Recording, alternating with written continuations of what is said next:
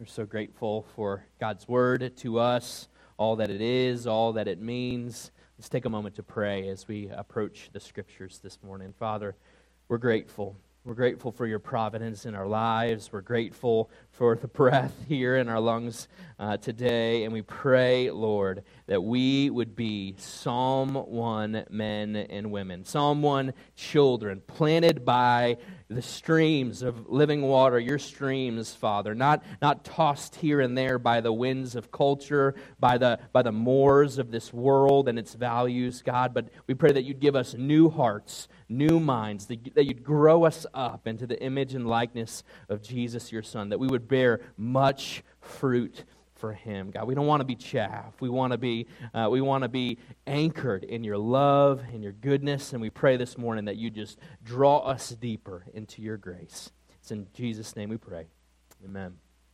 Let me invite you to turn in your bibles to hebrews 11 hebrews 11 verse 30 is where we'll be picking it up this morning. And the biblical principle that we're about to see on display can be boiled down to three simple words. So as you're flipping to Hebrews chapter 11, let me invite you to say these three words after me obedience before understanding.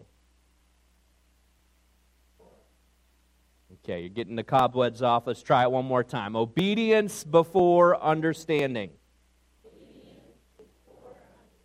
We are going to see that principle lived out, aired out through this scripture, Hebrews 11, verse 30.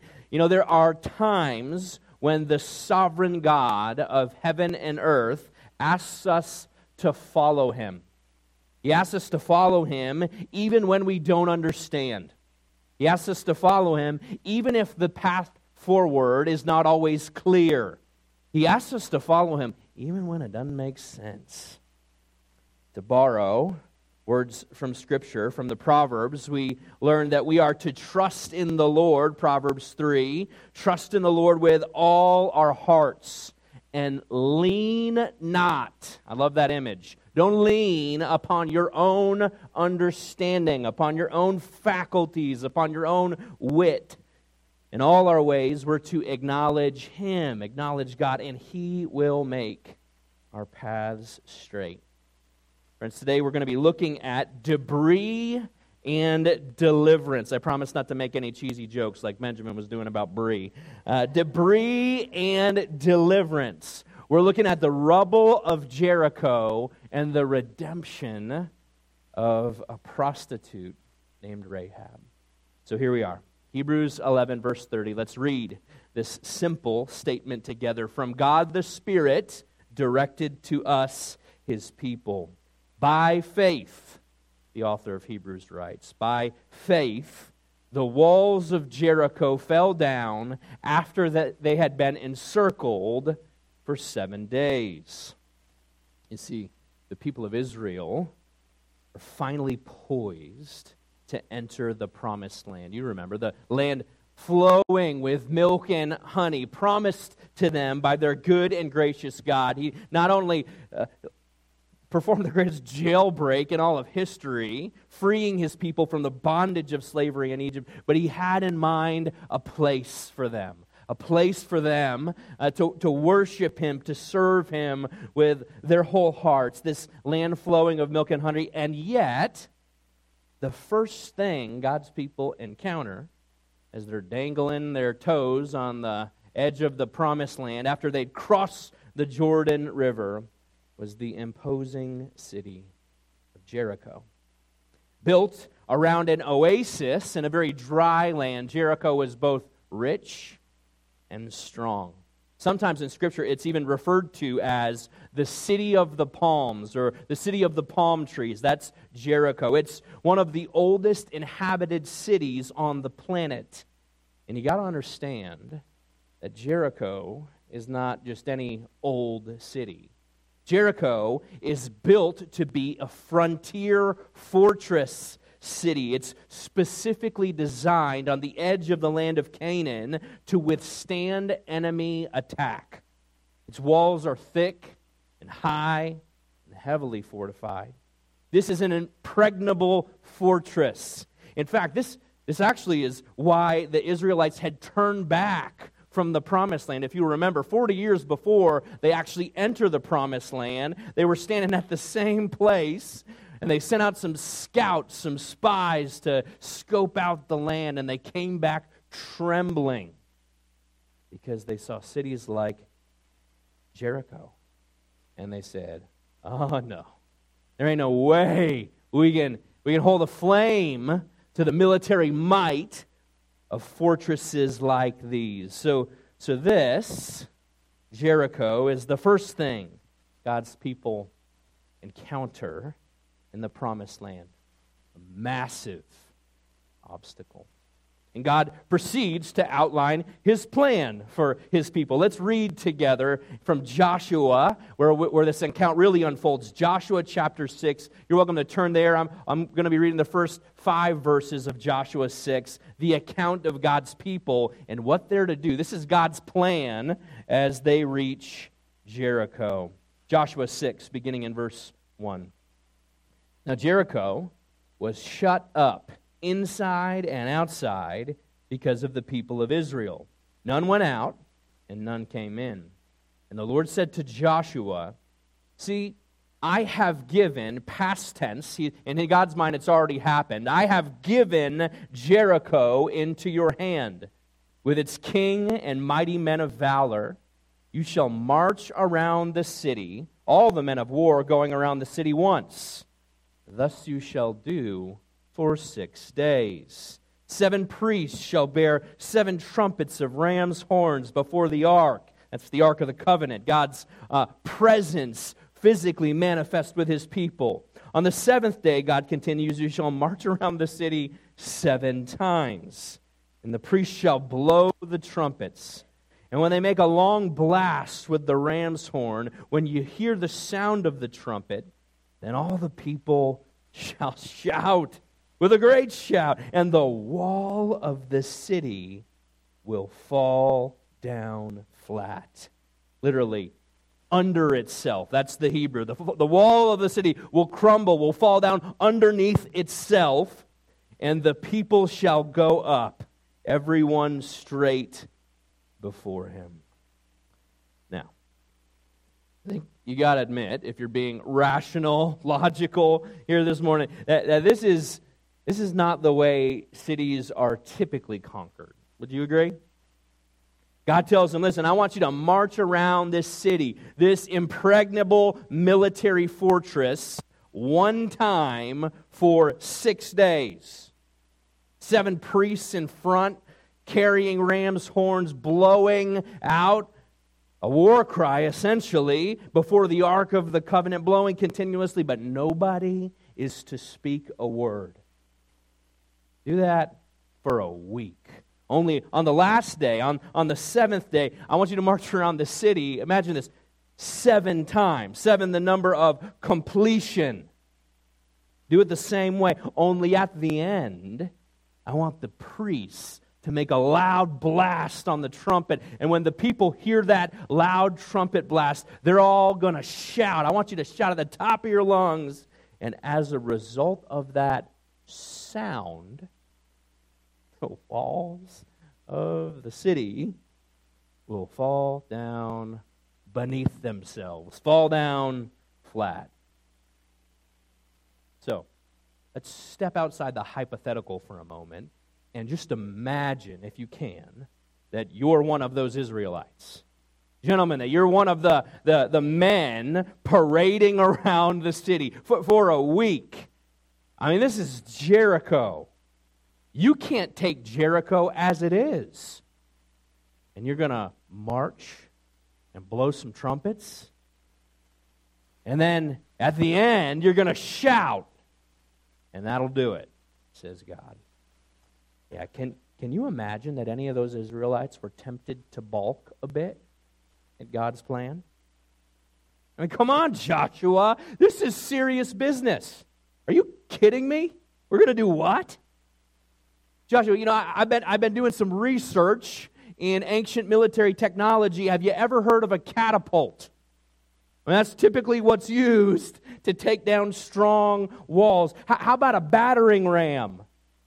I mean, come on, man, this is war. This is life or death. You want us to, to march and shout? What's the point? Well, the, the point is this the taking of mighty Jericho was a striking example, and God designed it to be at the outset of national Israel as they're, as they're working their way into the place that God has provided. God is teaching them to trust in Him with all their hearts and to lean not on their own understanding. This made no sense. I mean, let's just call a spade a spade. This is a suicide mission if God's not behind it. A striking example of faith that God is calling his people to obedience before understanding. Obedience before they see the final picture.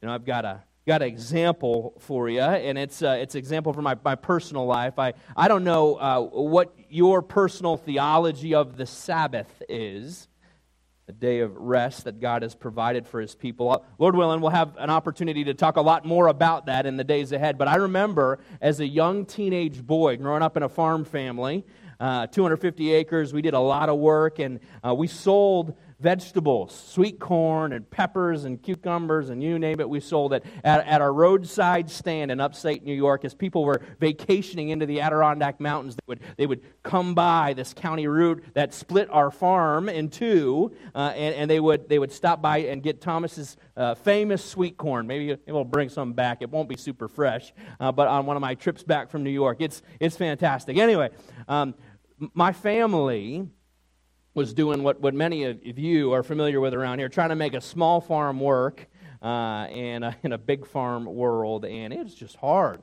financially. My dad had another nine to five. His passion has always been the farm, but he, he needed another job just, just to make things work, right? And, and, and so uh, usually uh, when we would sell in the summer months, our biggest grossing days of the summer would be Friday when people were going out on vacation, going out for the weekend up into the Adirondacks, and then Saturday, right, just a, a, day everybody's off, and especially Sunday when they're coming back for the week, they'd swing by, grab some sweet corn. It was one of our biggest uh, financial days of the week my father, after years of running ragged on Sunday morning, running to church and then sprinting out of breath after church to, uh, to go pick truckloads of corn and make things work. I mean, it was just so stressful. We were just uh, running ragged, and my dad said, Enough. He had been praying about this for a long time and really been feeling convicted to really honor God on the Lord's Day, on Sunday, to give God our worship, our time, to honor Him with our rest and our refreshment, only the, the tension, I'm sure you can imagine. We were barely making it financially, making ends meet for the farm, as is how do you take away one of your biggest financial days and make it? Well, I watched as a young man as my parents made the courageous decision to say, We don't know what's going to happen, but we're going to honor the Lord. We're going to honor what He's called us to do. We've been a, a bit out of alignment serving Him, worshiping Him on, on our Sundays, and, and we're going we're gonna do this. Uh, and without any guarantee of what was going to happen. God, God didn't have to do this. Please hear me. God didn't have to do this, but we watched miraculously as the year we took away Sundays and began to focus on rest and refreshment and spending time with the Lord, spending time with our family together. Not only were we more refreshed, but that year we made record profits on the farm. Now, tell me how that works. You take away one of your biggest days financially, and, and you blow every other year out of the water. That was the blessing of God. Obedience before understanding. That's what I'm just trying to share with you. Maybe you've got personal examples from your life as well. Sometimes God calls us to trust Him before we see around the bend. This is the example that we are given crystal clearly in Jericho. Now, apart from the work of God, obviously, shouting at a, at a fortress, shouting at, at uh, these, these high, strong walls was nothing less than absurd, and everyone knew it. One of the early church fathers, Chrysostom, said it this way The sounding of trumpets, though one were to sound for a thousand years, cannot throw down walls, but faith can do all things. A lot of wisdom coming from the fourth century. This is Psalm 20, verse 7, in action, where the psalmist tells God's people some trust in chariots. Some trust in horses. Some, some people trust in the, in the practical things that the world puts their confidence in to get ahead. But not us. We trust in the name of Yahweh. We trust in the name of the Lord our God. That's Jericho, isn't it? I want you to notice, however, before all this goes down, notice what Joshua says. If you're, if you're in Joshua 6, look, look ahead to verses 15 and 17. This is like at the climax of the battle. Joshua has given the orders, it's about to go down. Joshua 6, verses 15 to 17. On the seventh day, they rose early at the dawn of day, and they marched around the city in the same manner seven times. It was only on that day that they marched around the city seven times. And at the seventh time, when the priests had blown the trumpets, Joshua said to the people, Here it is, here it's coming. What's Joshua going to tell them in the moment where all of this is supposed to culminate? He says, Shout, for the Lord has given you the city. Look at that confidence and the city and all that is in it shall be devoted to the Lord for destruction. But he keeps going. But there's one exception. Only Rahab the prostitute and all who are with her in her house shall live, because she hid the messengers whom we sent. Again, it's go time and the walls are looming before them, these walls which are about to become dust and debris. And yet, Joshua, before this happens, right before it happens, takes care to make a special note about this woman, about this prostitute named Rahab. And that's precisely where our text picks back up in, in Hebrews chapter 11. Hebrews 11 31 as we continue to comb our way through this hall of faith, we read about the faith of Rahab. Hebrews 11:31.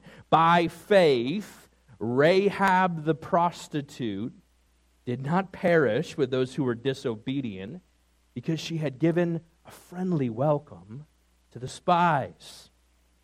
So we started at the height of the action here in Hebrews 11 when the walls of mighty Jericho become rubble. And now, here in the 11th chapter of Hebrews, it's as if Scripture rewinds for us. It takes us back before the fall of Jericho's walls to highlight a category breaking story of an immoral woman who becomes a radiant example of what true faith looks like.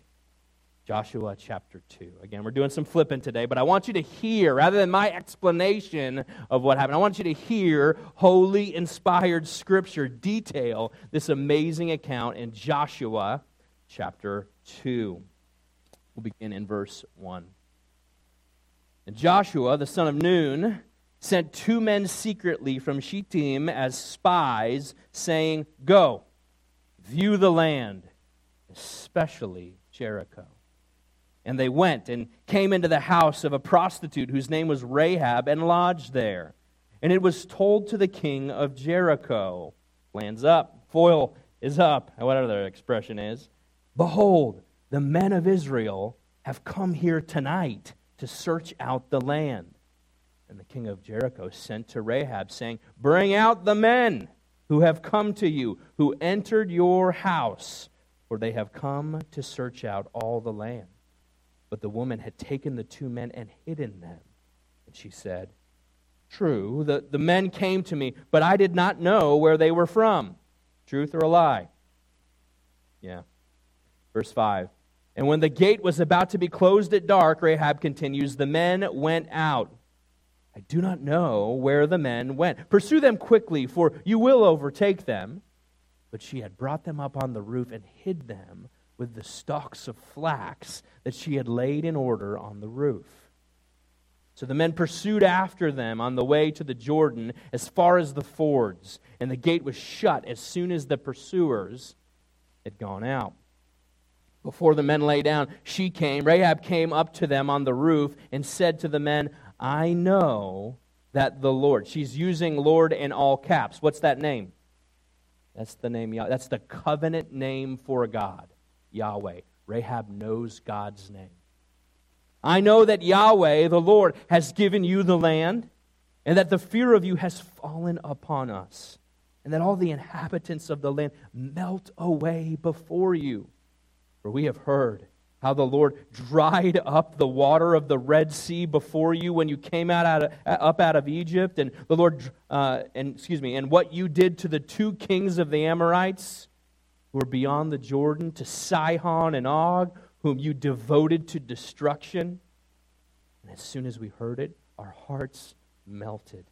And there was no spirit left in any man because of you. Remember, this is a military fortress.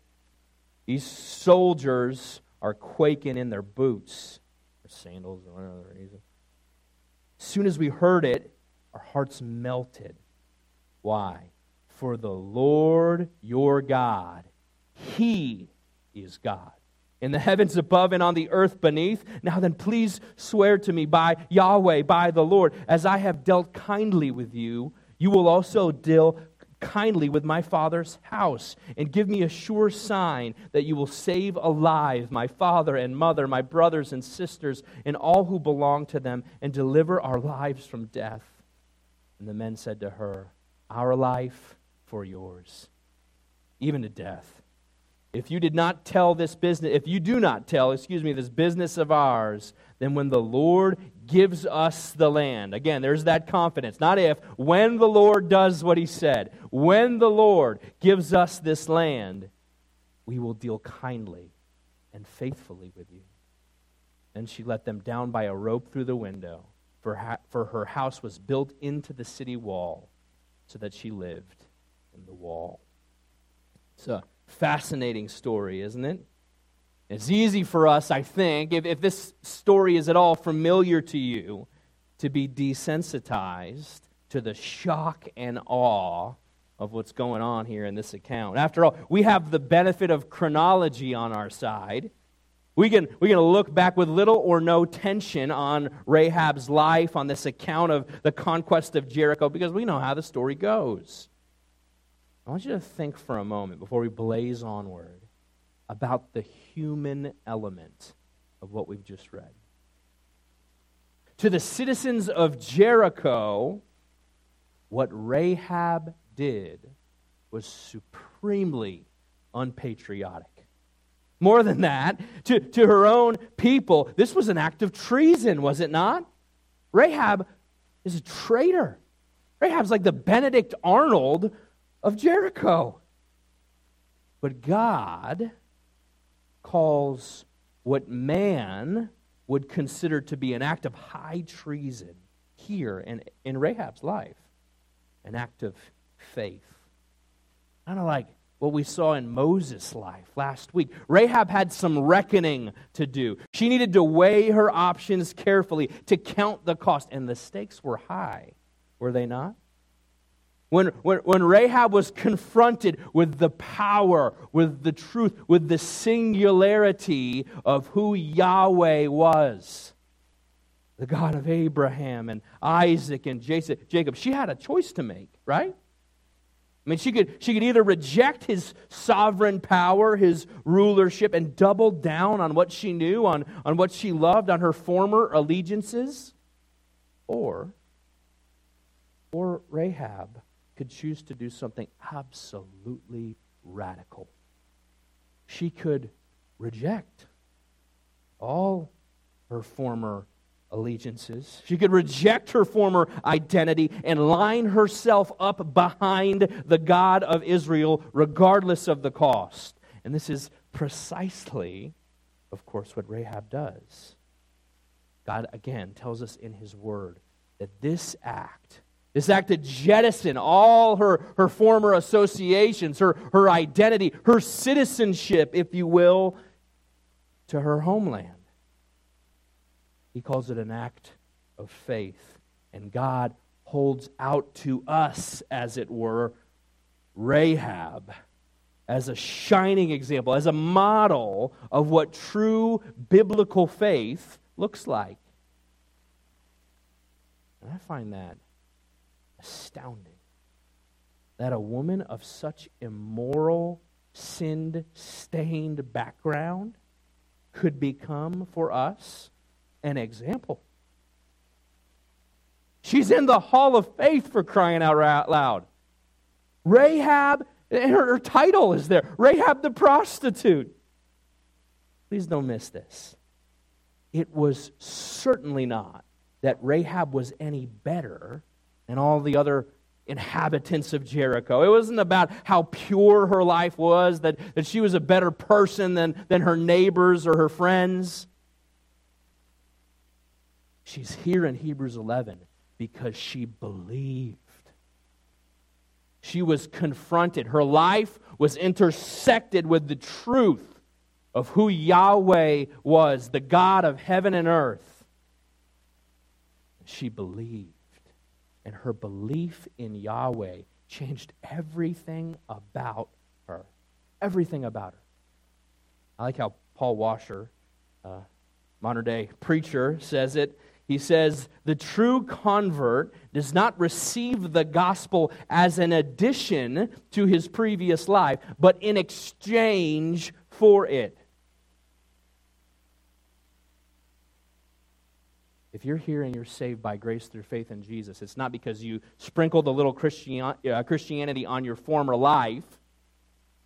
It's because you exchanged your former life for a brand new one. You said no to your past, to your allegiances, to your former affections, and you said, This thing about God, this gospel, this good news of Jesus the Christ is everything. And I'm going to line my life up behind this God who loved me enough to save me, to rescue me from sin and death. This is what it means to believe. And Rahab did precisely that. Notice how her belief just didn't stop with the intellectual realm. She didn't just make some kind of doctrinal statement only. For Rahab, her faith was put to action immediately. And it needed to be, didn't it? She didn't have a whole lot of time on her hands. Faith in Yahweh meant action in the face of great danger, might I add. What would have happened if they found the soldiers there? What would have happened if Rahab was exposed? Certain, certain death. This, this was treason. She puts her life on the line. She's been a follower of Yahweh for a sum total of what? Minutes, days, weeks when she heard the report from the Red Sea? Years? I, I, I don't know. She had no formal discipleship didn't sit beneath in a solid church beneath teaching and preaching. She didn't have anybody putting her arm over her shoulder saying, hey, let's, let's follow Yahweh together. No, she had heard the account of who God was. And she acted. Now look back again Hebrews chapter 11. We're using this as home base. Look back at this one. We got one verse on Rahab, verse 31, because the author of Hebrews does something very interesting he contrasts Rahab's act of welcoming the, uh, the spies, he puts it into contrast with what he calls, the writer of the Hebrews, with the disobedience of those who perished. Which kind of begs the question what's obedience have to do with this? How were, stated differently, I'll ask the question this way How were the inhabitants of Jericho being disobedient? And how was, conversely, Rahab demonstrating obedience in her life? Well, I think it's pretty simple when you begin to break it down. They knew that the true and living God, Yahweh, was with Israel And yet they, the inhabitants of Jericho, chose to oppose him, to oppose what he was doing with his people Israel. Let's go back to Rahab's words. She says in Joshua 2, verse 8, Before the men of Israel lay down, she comes up to them and she has a conversation with these spies. Here's what she said I know that Yahweh has given you the land. I know it.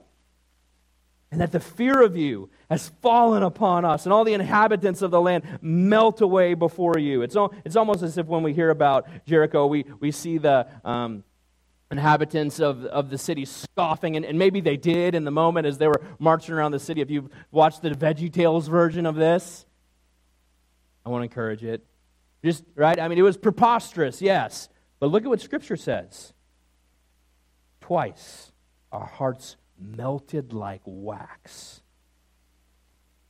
Now, they knew this was real. This ragtag bunch of Israelites, fueled on by Yahweh their God, had split the Red Sea, had conquered the heavyweights, Sihon and, and Og, whose bed was like, I don't know, some crazy Goliath height. Giants they were. And somehow, because of Yahweh, they had devoted them to destruction. They were coming like a freight train, and here they were camped outside the walls. Rahab says, I've heard. We've heard. We know who this Yahweh is. We know what he's done. She says in verse 11, For the Lord, for Yahweh, your God, he is God. This is her profession of faith. He's God. He is the God in the heavens above and on the earth beneath.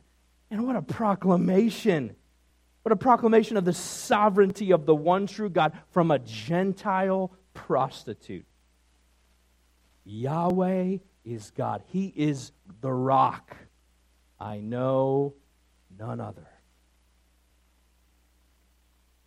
And James picks up on what happens here. You know, the, Rahab, the, uh, the prostitute Rahab is featured in the letter of James, of James, the epistle of James.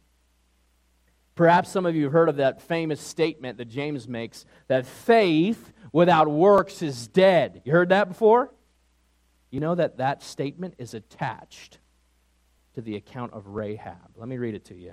This is James' famous statement from James chapter 2, verses 25 and 26. James writes, In the same way also was not Rahab the prostitute justified by works when she received the messengers and sent them out by another way?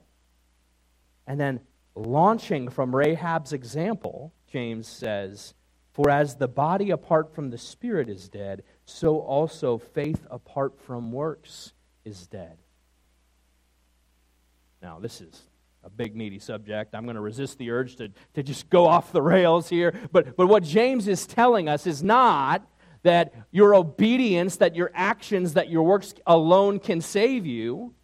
What he's saying is that when you look at the life of God's people, true faith is a working faith. You can't obey your way to God. You can't work your way to God. But once God brings you to Himself by grace through faith in the Messiah, then your faith works. And you can't separate true belief, true belief with a heartbeat, from actions that flow out from it. He says, just like Rahab, just like Rahab, heard about Yahweh and put her life on the line. So, your big talk about God, if it's not backed up with action, is hollow. It's dead. Rahab is obedient because she hears that Almighty God is giving this land, her land, to his people. And she submits she obeys. When everyone else in her city hears the same information, didn't they? Their hearts melted with the same news of what Yahweh was doing. Only their response is what? It's to disobey, it's to dig in their heels, it's to persist into what they had done before, it's to try to grasp what they saw as theirs. It's kind of like what Jesus says in Matthew chapter 16, verse 25. Maybe you're familiar with these words. Jesus, the Messiah, says, Whoever would save his life will lose it. But whoever loses his life for my sake will find it. Man, Rahab knew a thing or two about that, didn't she? About losing her life to, to truly find it. When the inhabitants of Jericho are confronted with the reality of Yahweh, they double down, they dig in their heels. Rahab dies to her old way of life. She gives up her old way of life, all her old allegiances, and she turns her back on what she had, had known in the past to follow a God that was not her own, the God of Abraham, Isaac, and Jacob, a God who has now become her own. And look at the eternal impact. At the end of our time here, right before we get to baptism, a very important component of our service today, I, I want to point you to a little bit more information that we get about Rahab in another por- portion of Scripture. We read about her in, in Joshua 2 and Joshua 6. We, we, we read about her again here in Hebrews 11 and, and in James chapter 2. But Rahab is featured at least one other place prominently, although briefly, in Scripture. If you've uh, ever read the opening pages of the New Testament, you find Rahab there as well. Nestled, embedded in the middle of a, of a genealogy, a big list of names and when you begin to break down that genealogy, you find a little more to the story of Rahab and what God did with her life after that climactic moment when she threw away her old life and centered herself in Yahweh in his ways. We read in Matthew chapter 1 verse 5 that Rahab actually marries into the nation of Israel.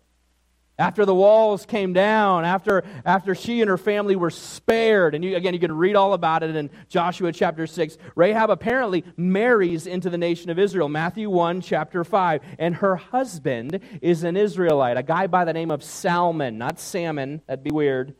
Salmon. And Rahab and Salmon have a little baby boy.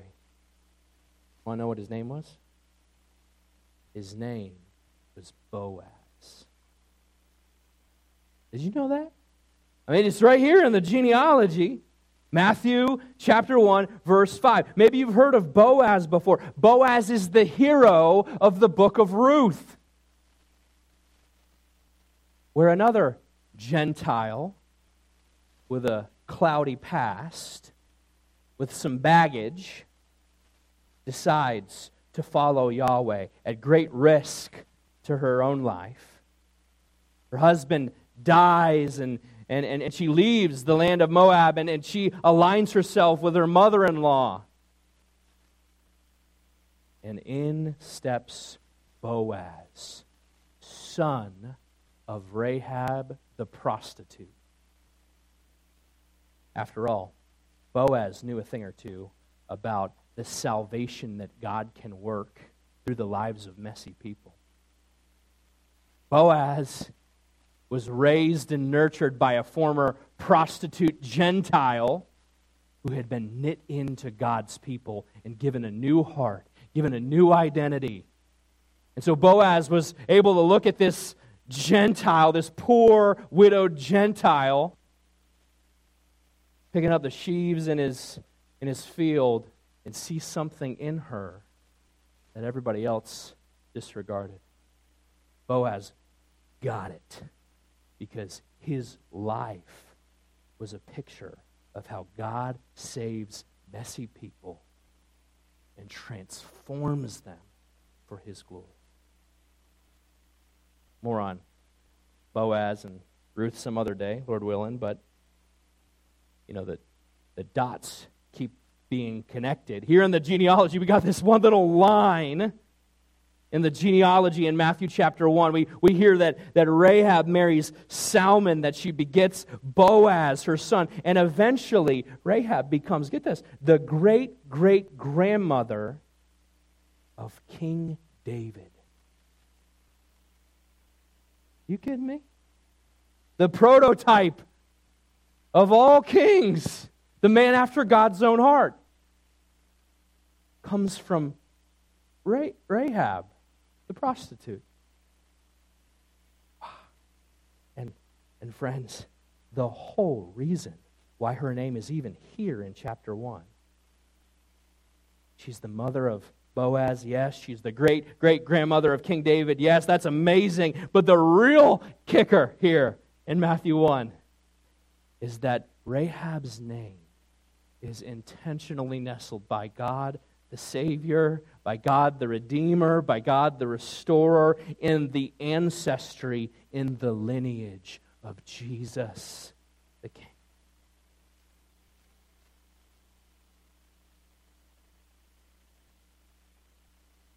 I, can you think of a higher honor than to be in the line of the Christ? This Gentile this prostitute. And God says, I'm going to take your life. I see you, Rahab. I'm going to take your life and I'm going to make it into something new. I'm going to build a new identity with you, regardless of your past. And I'm going to make your life shine for my glory. Friend, don't you dare say, God can't don't you dare presume to say, God can't use this thing, this thing that I'm going through right now in my life, this thing that, that marks my past that I look back on with shame. Your sin is not too great for God's grace. Not in Rahab's life, not in Paul's life, not in yours. Kind of reminds me of that verse, that beautiful verse in 1 Corinthians chapter 6. 1 Corinthians 6 9, Paul writes under the inspiration of the Holy Spirit Do you not know that the unrighteous will not inherit the kingdom of God? Don't be deceived. Neither the sexually immoral, nor the idolaters, nor adulterers, nor men who practice homosexuality, nor thieves, nor greedy, nor the drunkards, nor revilers, nor swindlers will inherit the kingdom of God. That's bad news for you and me. And then the Spirit pivots here through the pen of Paul and says, And such sexually immoral, idolaters, adulterers, those who practice homosexuality, thieves, greedy people, drunkards, revilers, swindlers, and such were some of you. But you were washed, you were sanctified. You were justified in the name of the Lord Jesus Christ. That's the only way to be justified. It's the only way to be washed in Jesus' name and by the Spirit of our God. Such were past tense. Some of you. That's the truth, isn't it? You're not here today because you're holier than your neighbors. You're not here today because you're smarter or in any way more special than them. If you're here today and your feet are on the rock, planted on the rock that is Jesus. It's because you were lost and now you're found. It's because, like Rahab, it's only a matter of degree, friends. Like Rahab, you have sinned and fallen short of the glory of God. And God said to you, rebel, to you, deserving of sin, you were filled with sin, deserving of death, of hell, of eternal condemnation. God said to you, I love him. I love her. And no amount of sin can separate you from the love of Christ when you stand washed by the blood, sanctified by Jesus Christ. So, Rahab, the prostitute, is held out to you, friend, as an example of what faith looks like. Because she heard who Yahweh was. And she forsook all that she had, all that she was. She believed, and her faith was put to action. And God says, I'm going to use that. Father of Boaz, great mother of Boaz, great great grandmother of King David, in the line of your Savior. This is our story. That faith works.